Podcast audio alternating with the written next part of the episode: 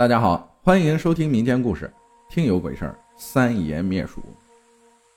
三爷和孙财主一起逃荒，一路上两家人相互帮助，一起走向未知的逃荒。虽然孙财主做过些伤天害理的事儿，但是他骨子里并不坏。一九四一年的腊月二十九，他和三爷来到一个只有十几老弱妇孺的村子，经过打听，三爷才知道这个村子。也是因为颗粒无收，大多数人都逃荒了，只有一些老弱、走不动的人苦熬日子。当晚，孙财主给大家一些玉米丝熬出了糊糊，给大家分食。饭后，大家讨论着过年和拜年等事情。有个老人给三爷说了这样的故事：传说上古时期曾有老鼠为祸一方，老鼠中有一只是首领。因为块头太大，被称为硕鼠。一般的老鼠吃粮食，硕鼠则要吃人脑髓，成为一方大害。三爷大笑，问：“老爷子，您该不会借着过年给我们小辈儿讲吓唬小孩子的故事吧？”哎，后生，你说甚的？老人继续说：“我们祖辈都传下来了。”遇到大灾大害年，还得叩拜鼠仙嘞，求他们不要害我们。拜鼠仙，不就是拜灰仙吗？东北那边就有呢。孙财主曾去过东北，知道灰仙。我们这里和东北不一样，好年景倒没什么，灾年就糟了。年年要给鼠仙上供，今年挨过去，怕是明年就不行喽。老人家回答着。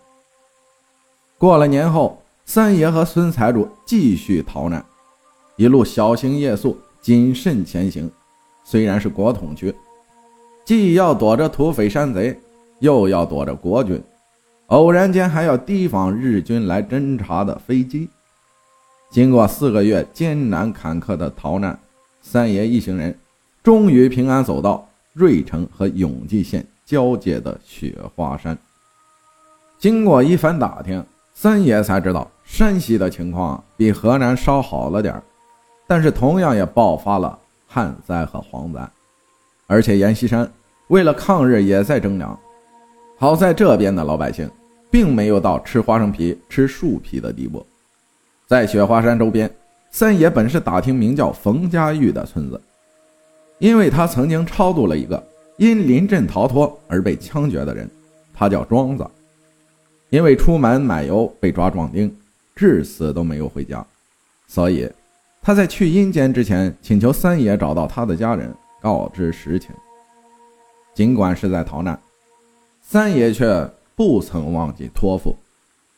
就在三爷打听冯家峪时，一个看似老实憨厚的农民，把他们带进了一户农家小院。没等三爷和孙财主两家人反应过来，十几支长枪就对准了他们。大家问明情况后，才知道三爷曾火烧鬼子治疗霍乱，而对方是一个叫栓宝领导的民兵排，隶属于杨振邦的部队。在栓宝的帮助下，三奶和孙财主住在一座破庙里。三爷带着一袋麦子来到了冯家峪，找到了庄子的家人后，告诉他们。庄子是死在鬼子的枪口下，非常英勇。说着，拿给他们一袋麦子，说：“团长抚恤一块大洋，考虑到现在闹灾，我给你们换成了一袋麦子。”庄家的家人自然是抱着麦子痛哭不已。三爷看得出庄子娘有哮喘，就给她扎了几针，让她休息了。因为山路难行，栓宝和三爷决定当晚就留下过夜。天不黑时，家家关门，还在门口放一小口吃的或粮食。哪怕有风吹门响的声音，大家都会发出此起彼伏的喵喵声，而且还夹杂几声咳嗽声。三爷大为不解，就问庄子的媳妇儿英英：“这是咋回事啊？”哎，老天爷不开眼呐！这么个事的。加上个为祸一方的硕鼠，英英继续说：“这可让我们怎么活呀？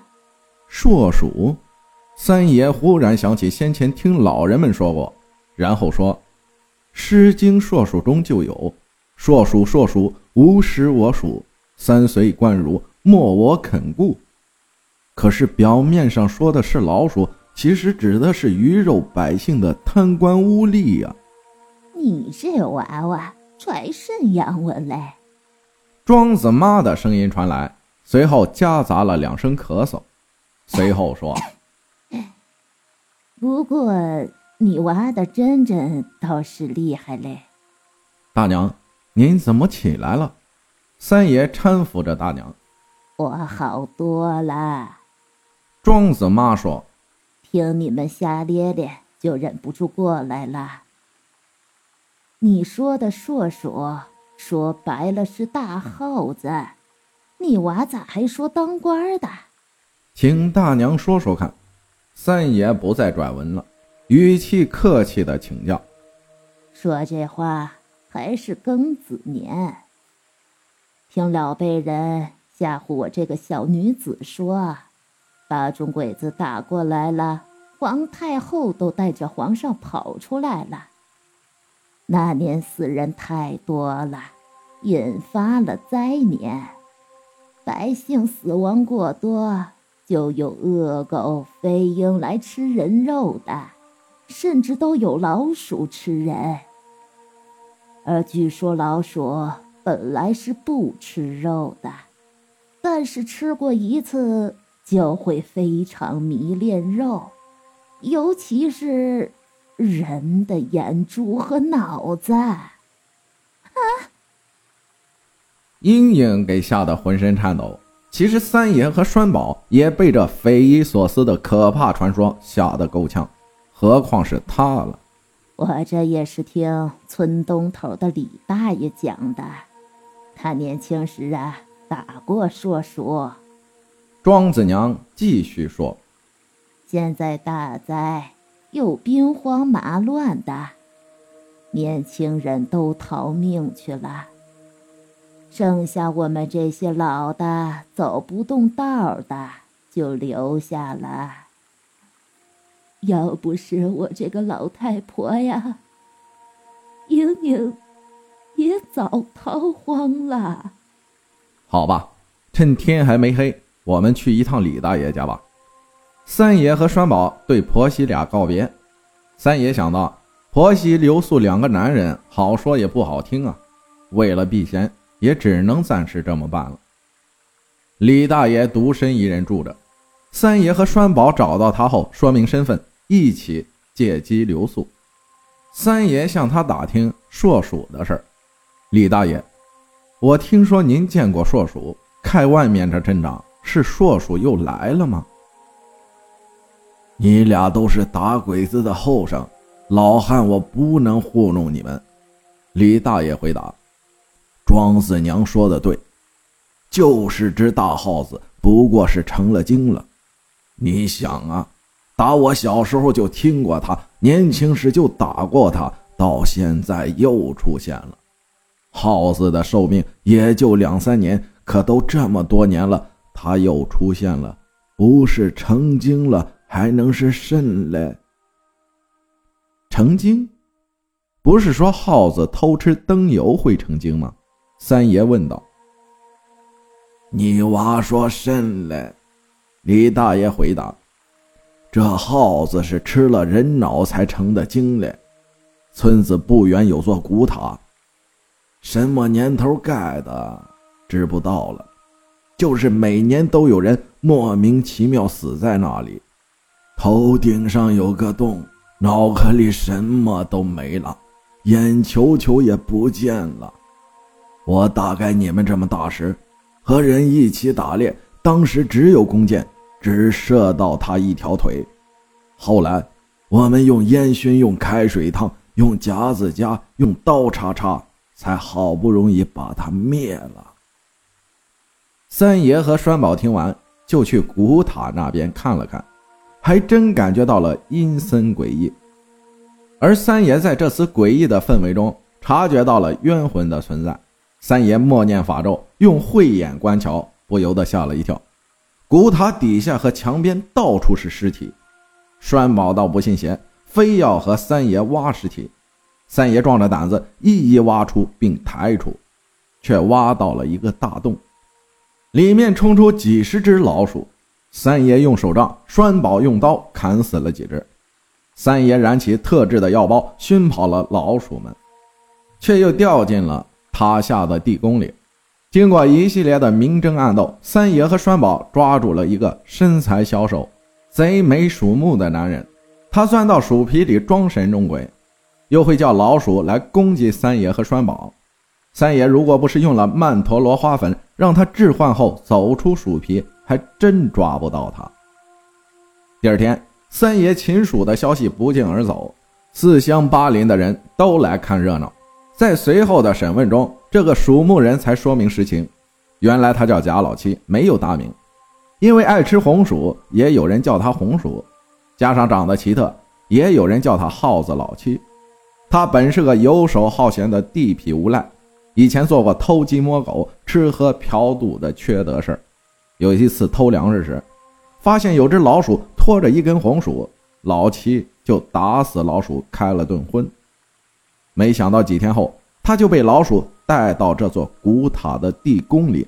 古塔下，他看到很多被挖去眼球且吸光脑髓的尸体，惊恐之余，他看到一只硕大的老鼠，想起了硕鼠的传说，就吓得尿了裤子。没想到，硕鼠没有吃它。而是把自己啃过的食物喂给了老七。老七无奈之下只能吃下去。过几天，老七发现没有什么不适。当晚，硕鼠试图和他交流，他经过一阵子学习，还掌握了鼠语。此后，他就诱骗他人给硕鼠当美餐，禽兽都不如啊！三爷不由得大骂：“汉奸无耻，帮的还只是一官禽兽，而你竟然……”后生莫急，老鼠甚让老鼠信任。如果他肯帮忙，我们就不愁灭鼠了。李大爷却来说情了：如果老七肯帮我们灭了硕鼠，你是不是能放过他呢？这个当然可以。不等三爷回答，栓宝提前回复：不行。三爷赶紧说：不是我信不过他，而是他可能染上了鼠疫了。只不过他能扛得住，而我们怕是要被他感染呢。果然，三爷的话引起了大家的恐慌。三爷赶快说：“我是大夫，有我在，大家不要慌。”爷爷饶命！我当时是被逼无奈呀。老七继续求情：“都说先生给人治病，肯定您有颗好心，求您给我治治吧。”三爷本是气昏了头。并不是真的不近人情。想想乱世之中，老七和庄子一样都是苦命人，加上李大爷的劝说，以及灭鼠事业需要他，就同意了。当天，三爷给老七调制解毒活血汤，李大爷当起了军师，告诉大家用瓮中捉鳖之计围堵硕鼠。前期的准备很关键。虽然老鼠视力不好，但是嗅觉、触觉、味觉和听觉却无一不精。加上它成了精，可不是一般的狡猾。但是只要设置好陷阱，就不怕弄不死它。他让三爷准备无色无味的麻醉药，涂抹在墙壁角落，再准备五个夹子放到重要位置，各个地点准备好消食做的药包，再准备好几杆快枪。最重要的就是老七要用鼠语引诱硕鼠前来。顺宝联系了周边的民兵，按照李大爷的布置埋伏好。三爷则准备好各种药物，还给每个人喝了解毒活血汤，并用其他药物去除味道。老七等到硕鼠到来，战战兢兢地引诱他来到伏击圈，就纵身一跃跳到一边。